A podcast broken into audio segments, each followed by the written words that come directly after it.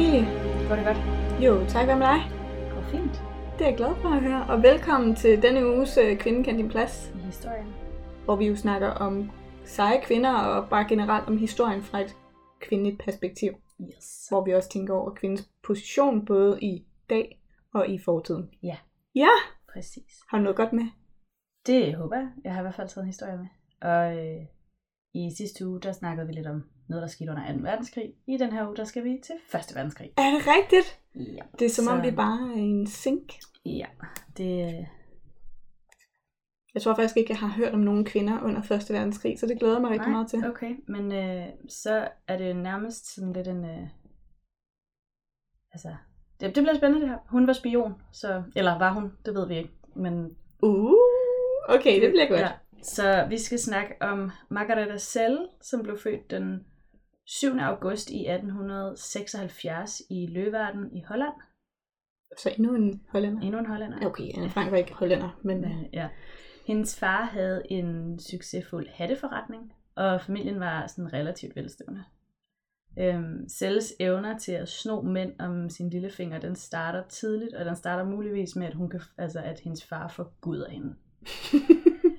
Total fars pige. Helt vildt. Var hyggeligt. Øhm, I 1889, der går desværre kon- konkurs, og hendes forældre de går fra hinanden. Men sagde du ikke lige, at det gik godt? Det gik godt, men Okay, så gjorde det ikke. så holdt det jo så op med at gå godt. Okay. Øh, de går fra hinanden, hendes forældre, og hendes mor dør få år efter. Ej, det er bare, det er hårdt. Ja, sådan tror jeg lidt, det er der i slut 1800. ja, det ved jeg faktisk ikke. Jeg ved ikke, hvordan økonomien er i slutningen. Nå, nej, men jeg tror, hvis du, altså, hvis du først ligesom går, går nedenom og hjem, så ja, er det så, hårdt. så er der langt Altså, så er der ikke så hjem. meget at ja, gøre. Det er rigtigt. I 1893, der gifter Selles far sig igen, øh, og herefter så går hendes familie mere eller mindre i opløsning. Jeg tror, det er sådan lidt en øh, evil stepmom-situation, de kører, hvor det, hende, som hendes far gifter sig med, hun bryder sig ikke om de børn, han havde forvejen. Og, øh, Hvor mange børn havde han? jeg mener, hun har en søster. Okay. Da hun, så, så hun, de bliver sådan sendt rundt til forskellige familiemedlemmer. Altså, det er sådan lidt, ja, det går ikke, det går ikke skide godt. Det er alligevel vildt nok, at fars pige, ikke? altså der bare kunne. Ja. sno sin far om, øh, om lillefingeren, ja. sådan bare bliver... Ja, jeg har også undret mig lidt over det, fordi det lyder som om, at han virkelig bare forgudet hende, men så, så efter han blev gift, så sender han hende bare væk, agtigt. Det er lidt mystisk. Det er virkelig underligt. Øhm, da hun var 14 år, der starter hun på en uddannelse som børnehavelærerinde, øh, men hun bliver smidt ud af den her uddannelse to år senere, fordi hun har en affære med rektoren. Åh oh, nej. Ja, så hun er lidt sådan en fatale, tror jeg, man ville kalde hende. Ja, Øhm, herefter så flytter hun til Haag, Den Haag, øh, fordi at Den Haag er fyldt med officerer, som lige er kommet tilbage fra Indonesien, og det er sådan spændende, og hun håber, hun kan finde nogen. ja hvem kan ikke godt lide en mand i uniform? Ja, præcis. Så hun så til Den Haag for ligesom at, at kigge lidt på de her officerer. Og Margareta, hun er ikke sådan lige at ignorere, fordi hun var ret flamboyant. flamboyant. Hun er smuk, hun er modig, hun er kløgtig, og så er hun virkelig god til sprog. Hvor mange sprog kan hun? Øh, senere hen så finder du ud af, hvor mange sprog hun kan. Jeg ved ikke, hvor mange Okay. hun kan lige på det her tidspunkt, Nej, okay. men hun er sådan ret hurtig til at lære dem også. Altså hun fanger det ret hurtigt. Der, ja, altså, der bliver ikke skrevet så meget om, hvad det er, hun egentlig laver, mens hun er i den her. Øhm, så jeg har valgt at digte lidt på det. Jeg tror, hun flytter en hel masse med nogle af de her officerer, fordi hun gerne vil finde en, som ligesom kan tage sig af hende. Okay. Sådan, Altså det er bare hendes mål med at tage over, det er at finde en officer, eller hvad? Jeg tror, det er at finde en rig mand. Okay. fordi øh, hun, øh, hun er her et stykke tid, og så begynder hun at kede sig, fordi hun ikke har fundet nogen, der ligesom kan give hende den her livsstil, hun drømmer om. Så da hun er 18 år gammel, så øh, ser hun en personlig annonce fra en kaptajn Rudolf McLeod, og han leder efter en pige, som han kan gifte sig med. Hun skal være af behagelig karakter, øh, så det oversætter jeg til, at hun skal bare ikke sige noget, have nogen meninger, hun skal bare gøre, hvad han siger. øhm, og Margareta tænker, at den her mand, det er en mand, der kan få det her livsstil, jeg gerne vil have op at køre. Det er en billet til et overdødet liv, og det er det, hun gerne vil have. Det er i hvert fald det, hun tænker. Så hun svarer på den, og øh, hvad det hedder, de møder hinanden i 1895. De er forlovet seks dage efter, de har mødt hinanden, Hold da op. øh, og der er 21 år, år imellem dem. Ja, men altså, det har, det har ikke, det er mange kvinder, der ikke er blevet stoppet af aldersforskel. Nej, nej. Det, det er fint nok, men, men seks dage, det, men det er selvfølgelig også, det var jo det, der var målet Ja, øhm, med at mødes. og en af grundene til, at hun virkelig gerne vil det her, det er, fordi hun har hørt, at officerer i Indonesien, de får kæmpe store huse og en masse tjenestefolk. Sådan Så- lidt gold digger, eller Det er hvad? sådan lidt målet, det hun... Øh, Okay. Jeg ved ikke, om hun er decideret golddigger, men jeg tror måske heller ikke, altså hun har ikke rigtig fået nogen uddannelse, så hun skal jo finde lige, altså... Altså, jeg siger ikke, der er noget Ja. galt med at være en golddigger, men er det ikke lidt definitionen på at være en golddigger? Åh, oh, det er det nok. Ja. øhm, det bliver ikke det her glamourøse liv, som Margareta hun havde håbet på, fordi Marguerite han øh, har faktisk ikke rigtig nogen penge, og han har en ret stor gæld, og han har rigtig mange elskerinder. Hvorfor vil han så gerne giftes? Jeg tror, det er sådan, det skal man-agtigt. Ja, okay. Og så tror jeg måske også, det er det der med, at så, så er der i hvert fald en, der med sikkerhed er min hele tiden. Altså der er lidt der egen, ejendomsfølelse over det, tror jeg. Måske. Jeg, ved- ja, men jeg tror, du har ret i det der med, at hvis du skal være nogen eller være noget mm. i sådan et herskabsliv, så skal du gerne være gift. Ja. Parret, der, de rejser sammen til Indonesien i 1897, og her på den her rejse, der finder Margareta ud af, at øh, hendes nye mand har altså givet hende syfilis.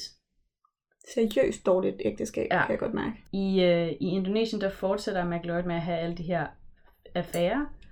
Øhm, og øh, han er ikke sådan en kæmpe fan af al den opmærksomhed, som hans meget smukke kone så får af alle andre, mænd, mens han går og har de her affærer. Ja, men det, det er godt, altså, dobbeltmoral er jo dobbelt så godt som, Ja, præcis. som bare almindelig moral. Ja. Moral er godt, og dobbeltmoral er dobbelt så godt. Ja, men det er jo, altså, men det er jo, han er jo langt fra den første mand til at have det sådan der. Overhovedet, altså det er meget standard, det her. Ja, det Ja. ja. der med jalousi. Du, jeg må gerne, du må ikke. Ja. Ja. Så i, øh, i 1898, der får de en datter, og, men det betyder altså ikke, at ægteskabet er blevet bedre. Men de får en, de får en datter. Okay. Og i 99, i 1899, der ser det ud som om, det godt kunne blive lidt bedre for den her familie, lille familie, fordi McLeod han er blevet forfremmet øh, til en anden lokation i Indonesien. Øh, og mens han ligesom rejser væk for at finde et nyt hjem, de kan flytte ind i, så bliver datteren og den søn, de har fået sidenhen, de bliver begge to syge. Åh, oh, nej. Øhm, Ved man, at de fejlede? og det, man regner med, at det er medfødt syfilis. Det vidste jeg ikke, man kunne. Mm. Jamen, det kan man. Det er ligesom AIDS.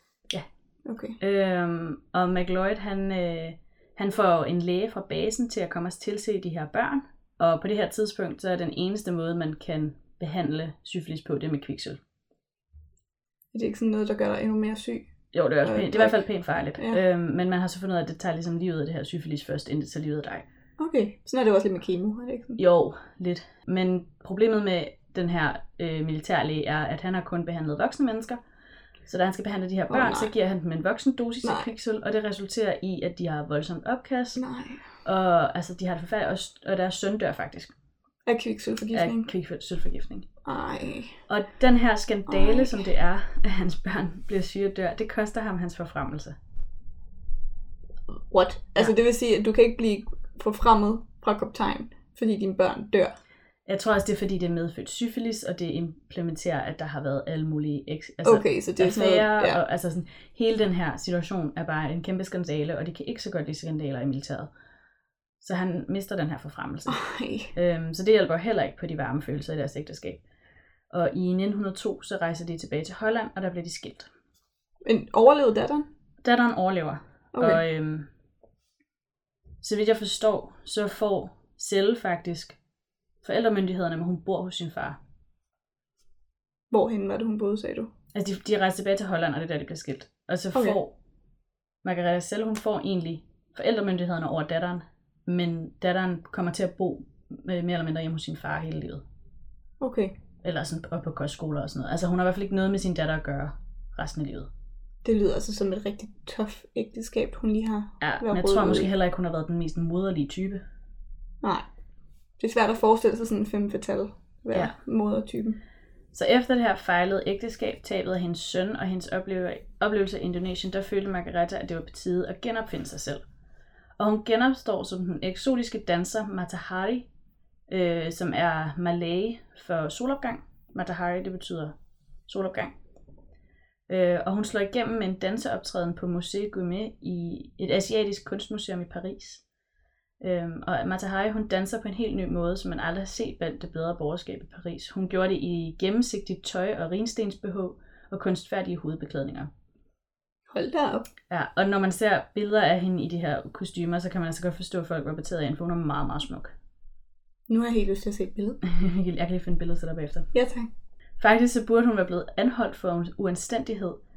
Øh, men som sagt, så var Matahari ret klog. Hun var sådan rimelig øh, kløgtig. Og øh, hun startede alle sine optrædener med at forklare, at dansene var traditionelle og hellige indonesiske danse. Dermed så kunne hun få lov at danse de her erotiske, sensuelle og følelsesladede danse, som publikum så ud og bråt. Okay. Ja.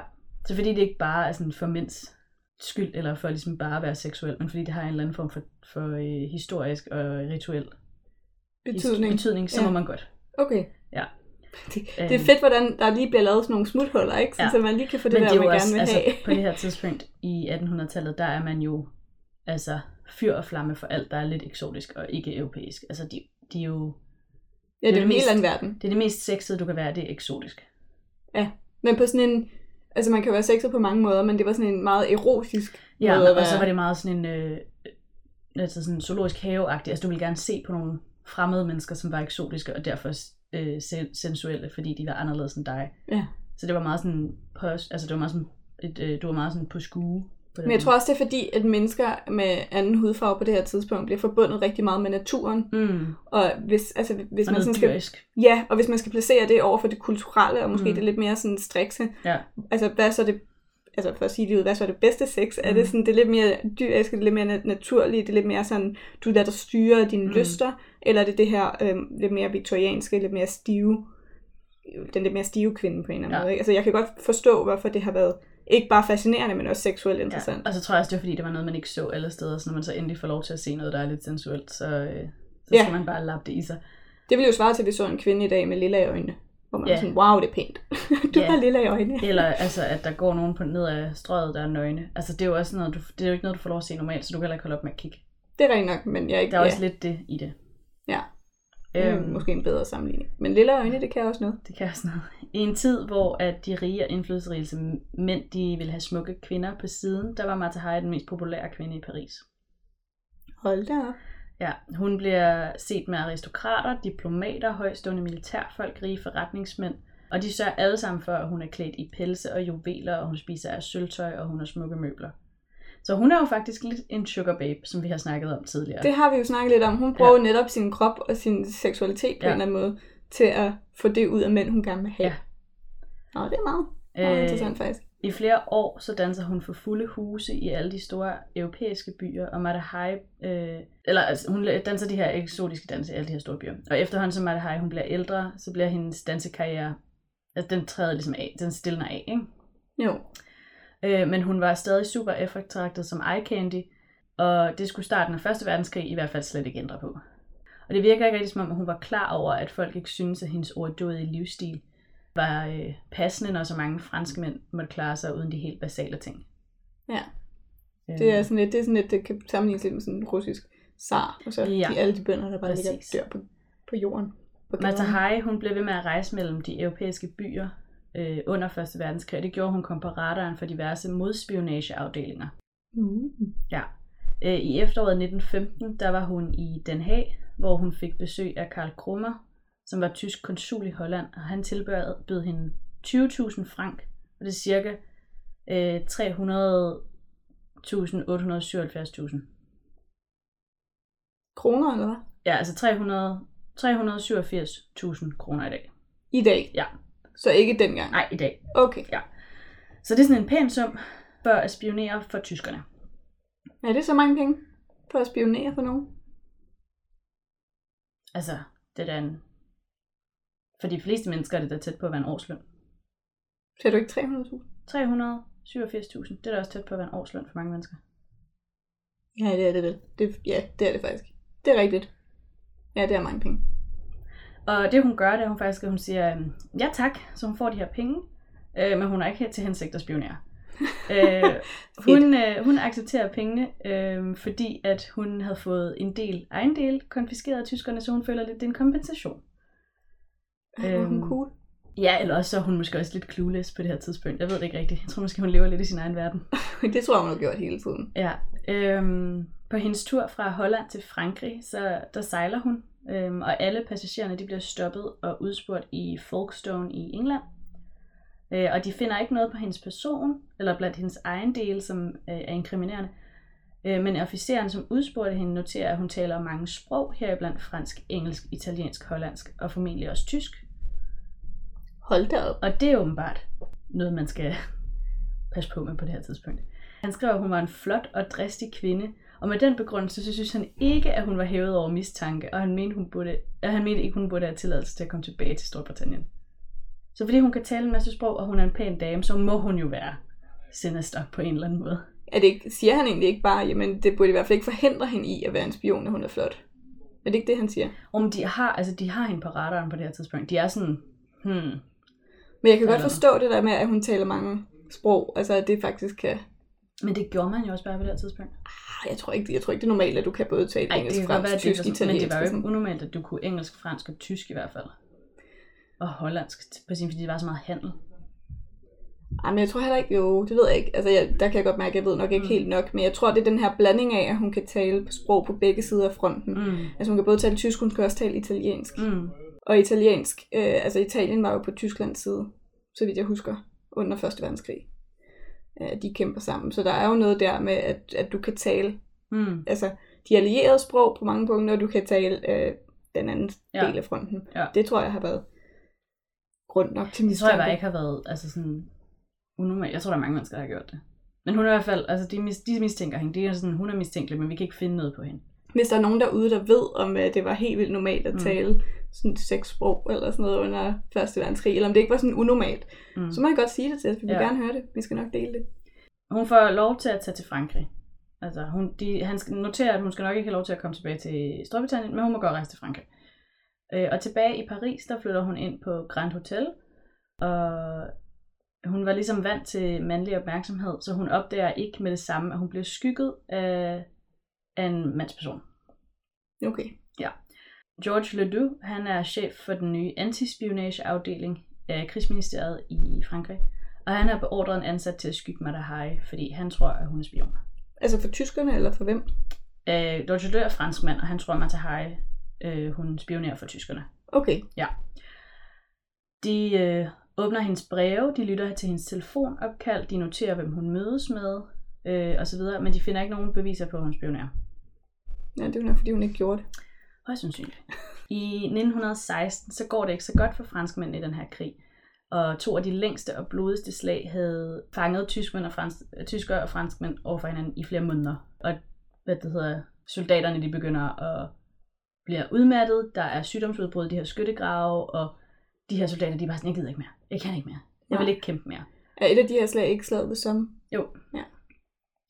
Og Ledoux han tænker, at øh, hvis de nu kunne arrestere en tysk spion, så kunne de måske få moralen op blandt soldaterne. Så han går hardcore ind på, at han skal prøve at få arresteret nogle spioner. Okay. Uvidende om hendes rolle i Ledoux lille leg, så havde Mata Hari andre ting at tænke på, for hun var nemlig blevet super forelsket i en ung russisk kaptajn, Vladimir de Maslov. Åh, oh, nej. Og han kæmper for franskmændene. Og øh, han var blevet udsat for, for skengas og mistede synet på det ene øje med risiko for at blive helt blind. Øh, men Mata Hari, hun var ligeglad, hun ville stadig gerne have ham, og da han frier til hende, så accepterer hun med det samme. Er han pæn? Er han rig? Nej, nej, Okay, så det er bare hun oprigtigt er bare forelsket? bare forelsket. Okay. Øhm, hun forsøger at rejse til Vittel, hvor, for at være tættere på sin kære Maslov, og øh, så spørger hun om hjælp hos en øh, tidligere elsker, Shana Lur, som arbejder hos Krigsministeriet og antispion, antispionageafdelingen. Øh, men det ved Matahari ikke, at han gør. Prøver ligesom at få ham til at hjælpe hende med at komme til Vittel. Okay. Halur han sender hende til 282 øh, Boulevard Saint-Germain i Paris, hvor både Krigsministeriet og den her antispionageafdeling de holder til. Og agenterne her fortæller Matahari, at hun kunne besøge sin forlovede, hvis hun gik med til at spionere for franskmændene. Okay. Og det siger hun ja. Altså hun accepterer, hun, det er så fint, det vil jeg gerne. Og for sit arbejde, så får hun 1 million frank. Hvor meget var det, det var? Det har jeg ikke, over, det har jeg ikke regnet med. Men det er væsentligt mere, end hvad hun, har fået, hvad hun fik fra tyskerne. Der fik hun 20.000, ikke? Var det ikke det, jeg sagde? Det kan jeg ikke huske. Ja, Ærligt? 20.000 frank. Okay, nu får hun en million. Så hun får en million frank fra franskmændene. Okay. Og så tænker hun, det vil være fedt, fordi så kan både hende og Marslow, de kan leve sammen, efter de bliver gift, de kan bare leve de her penge, uanset hvad der sker med ham, fordi han er jo han en risiko for at blive fuldstændig handicappet. Ja. Så hun, det eneste, hun har, er sådan krav, eller hvad man skal sige modkrav, det er, at hun, hun vil helst ikke være Marslow utro, mens hun samler information ind, så hun vil helst ikke have sex med mænd for at få informationen. Okay. Så alle dø, så blev hun instrueret i at tage tilbage til den har via Spanien og indsamle information der. Men hun bliver ikke givet nogen specifik opgave eller nogen mand, som hun skal opsøge. Hun får heller ikke at vide, hvordan hun kan komme, ta- komme i kontakt med den franske efterretningstjeneste, når hun så har noget information. Så hun ender med at sende breve med posten til Ledoux for at bede om forskud på den her løn, hun skal have, så hun kan købe nyt tøj. Fordi hun er sådan, jeg kan ikke, jeg bliver nødt til at have noget pænt tøj, før at kunne score de her mænd. Men er det ikke lidt farligt at bare sende sådan noget med posten? Jo, men der, hun har heller ikke fået nogen andre muligheder Nej. for at komme i kontakt med dem. På turen fra Spanien til Holland, der blev hun igen stoppet og tjekket i den her britiske havn. Og efter hun, som hun havde vagt mistanke året for inden, så blev hun faktisk eskorteret til London til afhøring. Okay. Ligesom sidste gang, så kunne de ikke finde noget på hendes person, der inkriminerer hende, men det blev besluttet, at hun skulle tilbageholdes for at finde ud af, om hun var Margareta Selle McLeod eller den tyske spion, Clara Benedicts. Ikke at de to ligner hinanden overhovedet. Men Okay. i desperation for at blive frikendt, der, står mig, der tilstår mig til Haie den 16. november, at hun er fransk spion ansat af Ledoux, og britterne de tager kontakt til Ledoux, men han svarer, at det forstår han ikke, og at han skal sende hende tilbage til Spanien. Hvorfor gør de det? Ja, Ledoux, han vil jo ikke, altså han siger, at jamen, det ved jeg ikke, jeg ved ikke, hvad hun snakker om, det kender jeg ikke noget til, men send hende tilbage til Spanien. Men hvorfor vil han det? Fordi han leder efter en scapegoat, Nå. Hvorfor leder han efter en scapegoat? fordi det går dårligt for franskmændene. Han leder jo efter en, han kan, en, han kan arrestere som tysk spion. Nå, på den måde. Ja. Ja, okay. Ved han godt, at hun er... Altså, ved han godt, at hun er en øh, fransk spion? Ja, han har jo selv ansat hende som fransk spion, men det har han, han har ansat som hende som fransk spion, for at kunne inkriminere hende som tysk spion. Så han har betalt hende 1 million franc. Nej, for hun har aldrig fået pengene. Han har Nå, lovet hende, hun får ej, 1 hvor million franc. han nederen. Ja. Snu. I britterne øh, fil, der står der, at Ledoux han havde mistænkt Mata Hari for at være spion i noget tid, og havde hyret hende for at bevise, at hun arbejdede for tyskerne. Det er så lusket. Han ville blive glad for at høre, at hendes skyld var blevet etableret. Men altså, det Ikke, kan hun var uskyldig. Han ville bare Han vil seriøst gerne, gerne, han vil høre. bare høre, at hun var skyldig. Ja. I Spanien, der prøver Mata Hari at finde nyttig militær information, hun kan videregive til franskmændene. Hun forfører den tyske diplomat Arnold von Kalle, som kommer til at røbe, at tyskerne planlægger at gå i et land i Marokko. Og Mata Hari, Mata Hari hun skriver det her til Ledoux for at få vide, øh, videre instrukser til, men hun hører aldrig tilbage fra ham. Hun etablerer også et forhold til den franske o, til en fransk oberst, øh, som hun fortæller, at hun arbejder for Ledoux. Og obersten han beder hende om at finde ud af mere, øh, men de spørgsmål, hun så begynder at stille for en kalde, gør ham mistænksom. Øh, og da obersten, den franske oberst, rejser tilbage til Paris, så sender hun et langt brev med ham, så han kan give det til Ledoux, når han kommer til Paris. Ja. Og øh, det her får hun heller ikke noget svar ud af. Hun hører ikke noget, øh, men hun fortsætter altså med at indsamle information. Til gengæld så beordrer Ledoux den, øh, i december 1916, at al radiokommunikation mellem Madrid og Berlin skal aflyttes. Og han påstår senere, at beskeder tydeligt indikerer, at Mata Hari hun er tysk spion. Men... Så da, Tror vi på det? vi kommer vi til. Så da Mata Hari hun senere rejser tilbage til Paris for at få betaling for sin spionage, så nægter Ledoux at se hende. Da hun endelig får kontakt til ham, så nægter han at have hørt noget fra den oberst, hun har mødt i Madrid, og der er ingen journal på ham. Altså ikke nogen journal på den her oberst. Ej, han er bare sådan en rigtig klassisk skurk, kan jeg godt mærke. I, øh, I slut januar 1917, så er Hari simpelthen desperat, og Ledoux han vil hverken høre på hende eller betale hende, og hun er ved at løbe tør for penge, og hun har ikke hørt fra Maslow i lang tid. Så det hele, det ramler omkring hende. Altså, hendes verden er ved at gå fra hinanden. Ej. Den 12. februar 1917, der udstedes der en arrestordre på Mata Hari på den baggrund, at hun er tysk spion. Så dagen efter, der bliver hun anholdt, på hendes vær- og hendes værelse på Grand Hotel bliver gennemsøgt. Hun bliver afhørt af Pierre øh, Bouchardon, som var kendt for at hade promiskuøse kvinder. Hvad er promiskuøs? Øh, det er sådan nogle, der går lidt klædt, de går med så mange mænd, sådan lidt flamboyant, lidt, lidt på tråden. Det er en promiskuøs kvinde. Som billige kvinder. Ja, men det behøver, det kan også være sådan high-end escort-agtigt. Okay. Altså, det behøver ikke at være billigt. Det kan godt være, at du skal betale hende med mange store, fine juveler, for hun gider gå ved siden af dig. Men det er sådan en type. Okay. Hun bliver sat i isolation i Paris' værste fængsel, Saint Lazare. Øhm, og hun sidder i en rotte- og loppebefængt celle uden adgang til sæbe, medicin eller personlige ejendele. Jeg kan godt lide at sæbe. Det, det var lige Ja, men hun må ikke være, altså hun, altså hun lugter garanteret helt vildt dårligt på det her tidspunkt, fordi hun må ikke, Hun må ikke vaske sig. hun må ikke vaske sig på nogen måde. Okay. Ja. Hun havde sporadisk kontakt med sin advokat, som jeg også er en tidligere elsker, men han havde meget begrænset viden om, hvad militær rettergang betyder. Ja, okay.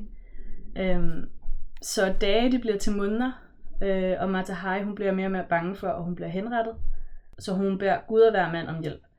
Hun tigger om at komme til at se Maslow, øh, hvis breve blev tilbageholdt fra hende. Så han sender faktisk, han, bliver ved med, altså han er bekymret for hende også, han ved ikke, hvad der sker.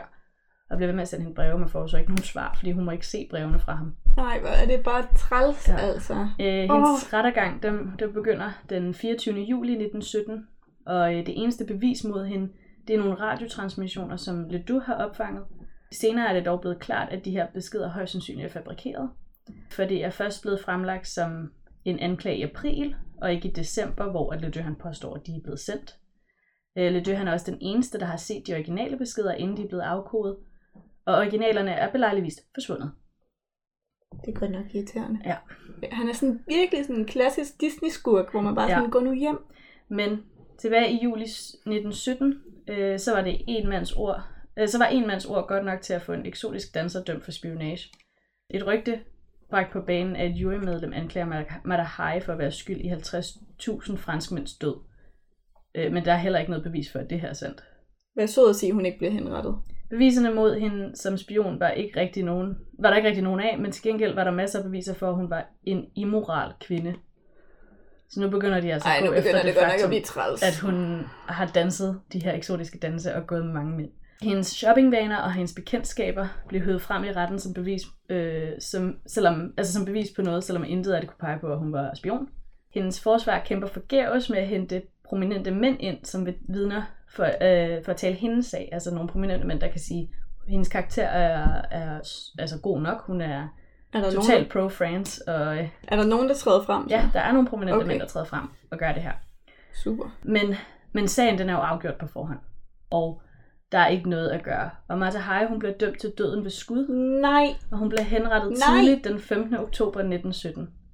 Og til stede ved hendes henrettelse, der var hendes advokat, og så de nonner, der har taget sig af hende, en Nej. læge, og en utrolig ung samling soldater, som skulle skyde hende. Nej.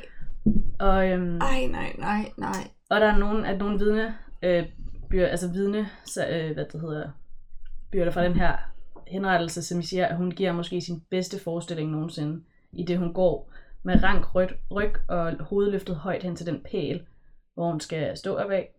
Og hun afviser at blive bundet, i stedet så retter hun sig op, og så stiger hun de her bødler direkte i øjnene. Og så skyder de hende. Efter hendes død, så bliver Ledoux arresteret som spion. Det er simpelthen løgn.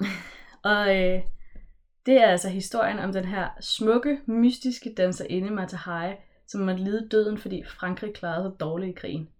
Kan vi ikke lige... Okay, hvad sker der med ham der, Ledoux?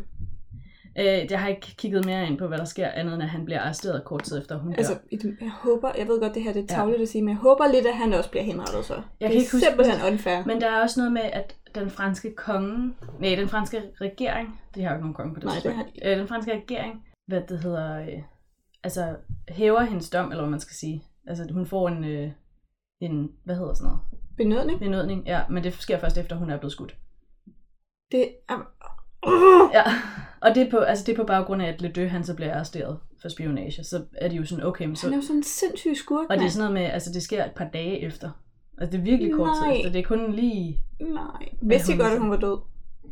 Øh, Da de benådede hende. Det tror jeg, det kan jeg ikke huske. Jeg tror måske noget af det der papirarbejde, fordi det skal sendes frem til posten. Øh, kommet lidt forbi hinanden. Jeg kan ikke huske, hvordan det er præcis. Men under alle omstændigheder, så blev hun jo skudt. Så Kan vi ikke også lige snakke om det der med, at, at fordi det kender jeg så godt selv, mm. altså det der med, at mænd, de sådan på en eller anden måde gerne vil have, i hvert fald når du er i byen, eller når Mm. mm. du er sammen med dem, så vil de gerne have, at du bliver sådan lidt øh, løs på tråden, lidt let tilgængelig. Og hvis du gør det, mm. så går de rundt og kalder dig alt muligt bagefter. Altså sådan, Mm. mm. kan, vi, kan vi lige snakke om den der, Ja. igen den der dobbeltmorale i, at de her mænd har været det, der har nyt, dem der har nyt rigtig, rigtig godt af, at hun har været sådan en Mm. mm. sexet danser. ja. Og så stiller de sig op og bruger det imod hende. Ja, Men også det der med, også det med, at hendes rettergang kommer til at handle om hendes seksualitet frem for hendes spionage. Hvilket hun ikke gjorde noget af, andet end for, for franskmændene. Ja. Men det er også det er sådan noget, altså lang tid efter hendes død, der var man jo overbevist, der var man stadig overbevist om, at hun var tysk spion. Så hun, altså, hendes eftermæle blev støttet til først. Og så er det først senere, at man har fundet ud af, at nok har fabrikeret de her øh, de her, hvad det hedder, radiomeddelelser, som Okay. skulle have inkrimineret han, ikke? Mm, jeg kan godt mærke, at jeg ikke kan lide det. Han er ikke min Han er også yndlingsperson. lidt slis. Han er lidt slisk. Altså, han er lidt en, en sleazebag. Øh, Har du set et billede af ham? Nej, men jeg har set billeder af hende, altså fra da hun var den eksotiske danser som ung, mm. og så da hun, øh, altså hendes øh, mugshots fra hun sidder i fængsel. Og hun ser så brugt ud. Altså hun er virkelig blevet gammel at se på. Hun ser virkelig udkørt ud. Hun ser træt ud. Hun ser ud som om hun ikke har mere lyst i liv, altså til livet. Så det er en Åh. kæmpe stor forskel. Og hvad skal... Ej, men der er så mange ting, jeg er sur på i den her historie. Ja. Også bare det der med at blive lovet nogle penge, og du rent faktisk laver det stykke arbejde. Ja. og du ikke bliver betalt for det. Ja, Altså, og, og ikke for noget, men, men, men også... spioner har jo heller ikke nogen fagforening. Altså, jeg bliver så sur over, at man bare kan bruge folk. Men jeg, kan, Åh. jeg synes også, altså jeg tænker bare, den, den frustration, hun må have følt, når hun har sendt nogle af de her mm, beskeder om, hvad hun har fundet ud af fra de tyske, altså tyske officerer og tyske Ja. admiraler, og så ikke har hørt noget tilbage, og at hun ikke har fået nogen sådan officiel vej at gå med de her informationer, så hun bliver nødt til at sende dem med almindelig post. Altså det er jo også virkelig frustrerende. Ja, det er jo sindssygt farligt. Og man skal heller ikke... Man skal også lige huske, at det er et farligt erhverv at være spion vildt. ja. i et andet land. Mm. Så hun har jo virkelig sat sit eget liv over styr. Og hvad får hun af tak? Hun Ja. bliver dømt til Ja. døden. Ej, men jeg Ja. kan slet ikke have det. Jeg bliver så sur. Og så synes jeg også, det er sjovt, Mm. det her, øhm, altså den her lille incident, hun har i London, hvor de prøver at finde ud af, om hun er sig selv, eller om hun er hende her, Clara Benedict, som var tysk spion. Øhm, Ja, som du siger, ikke ligner hinanden. Nej, for jeg prøvede at finde billeder af dem, og de ligner bare overhovedet ikke hinanden, så jeg kan slet ikke, men altså selvfølgelig, Men det har måske De ikke været nemt at finde et billede dengang. De har ikke haft, nej. de har ikke haft Google. og man kan sige, hvis de ikke ved, hvem Clara Benedict er, fordi hun er spion, så det, det hele hendes pointe er jo, at man ikke skal vide, hvem hun er, så de har jo ikke vidst, hvordan hun så ud dengang. Nej. Øhm, men hvad det hedder, det har bare været sådan en, okay, du er også kvinde, du kan også mange sprog, og du er også lidt flamboyant. Måske er du den her anden spion, vi går og leder efter. Ja. Ja. Ej. Det er faktisk en rigtig irriterende historie, du har med i dag, Emilie. Det kan jeg godt mærke. Det er i hvert fald en af de historier, som, som highlighter nogle af de, mm, som vi har snakket om mange gange, dobbeltmoraler, der har været i vores samfund før i tiden, som, hvor at mænd kunne gøre en masse nederen ting, og det er snart kvinder gjorde dem, så blev det et kæmpe problem, og så blev det brugt imod dem. Ja. Altså jeg synes også, den her, det her med, at de ikke har kun, altså de har ikke rigtig haft nogen beviser for, at hun har været spion, så i rettergangen så er de bare gået efter hendes shoppingvaner og hendes bekendtskaber, og det faktum, at hun var mange mænds veninde. Ja, men man skal så, hvis man så skal forsvare det på mm. en Mm. eller anden måde, så er det jo også... Det, vil jo være den ideelle si- situation for en spion. Helt sikkert. Altså, det er jo de ideelle forhold, at du har er fortrolig med rigtig mange mænd i jo. Toppen af samfundet. Så jeg kan godt forstå, at det bliver hævet frem. Altså, Ja, ja. der er ikke nogen tvivl om, at det også handler om, at der er en eller anden form for øhm, nedværdigende syn på den her type mm. Mm. kvinder. Det tror jeg Ja. helt sikkert også, der er. Men når det så er sagt, så giver det mening at sige, okay, hun, ja. Der er meget her, der taler for, at hun er spion. Hun har ikke bare levet et isoleret Men, liv på men landet. de har jo bare ikke, altså sådan, de har jo skygget hende i noget af tiden, hvor de har læst alle hendes breve og lyttet til alle hendes telefonsamtaler med de her mænd, hun har mødtes med, og der har de ikke kunne finde noget, der tyder på, at hun får nogen information, hun kan videregive på nogen måde. Nej. Altså der har jo ikke været nogen beviser for spionage på nogen måde. Må jeg godt stille sådan lidt øh, sidespørgsmål, et Ja. underligt spørgsmål, som Ja. du 100% ikke kan svare på. Men i forhold til GDPR-lovgivning, det der med, at persondata bliver beskyttet, og du mm. skal give samtykke og sådan noget. Hvis nu, at der er en mistanke om, at du er spion, gælder øh, den så altså, stadigvæk? PET kan godt få en dommerkendelse på, at de må gå rundt om persondataloven. Må de, der er- må de ja. det? Jamen, altså for, som udgangspunkt må du jo heller ikke blive aflyttet på din telefon. Men PET kan godt få en dommerkendelse på, at de godt må aflytte din telefon, hvis der er begrundet mistanke for, at, at du gør et eller andet, der er, er farligt. Okay. Ja. Så i princippet kunne jeg godt blive aflyttet lige nu, uden at ja, hvis du var under mistanke, altså hvis der var en, en altså det skal være en Hvis jeg havde begrundet mistanke. flamboyant liv. Ja, altså, det, skal være en, det skal være en begrundet mistanke, Ja. men jo, så må de godt, øh, men de skal have en dommerkendelse først. mm. Så det er ikke, altså de kan ikke bare gå i gang. Altså der er jo der er en masse sager, hvor at, det er måske ikke så mange, jeg ved ikke, om der er, hvor mange der er i Danmark, men generelt er der jo mange sager med politistyrker og efterretningstjenester, som går ind og aflytter, uden at de reelt har fået lov til det.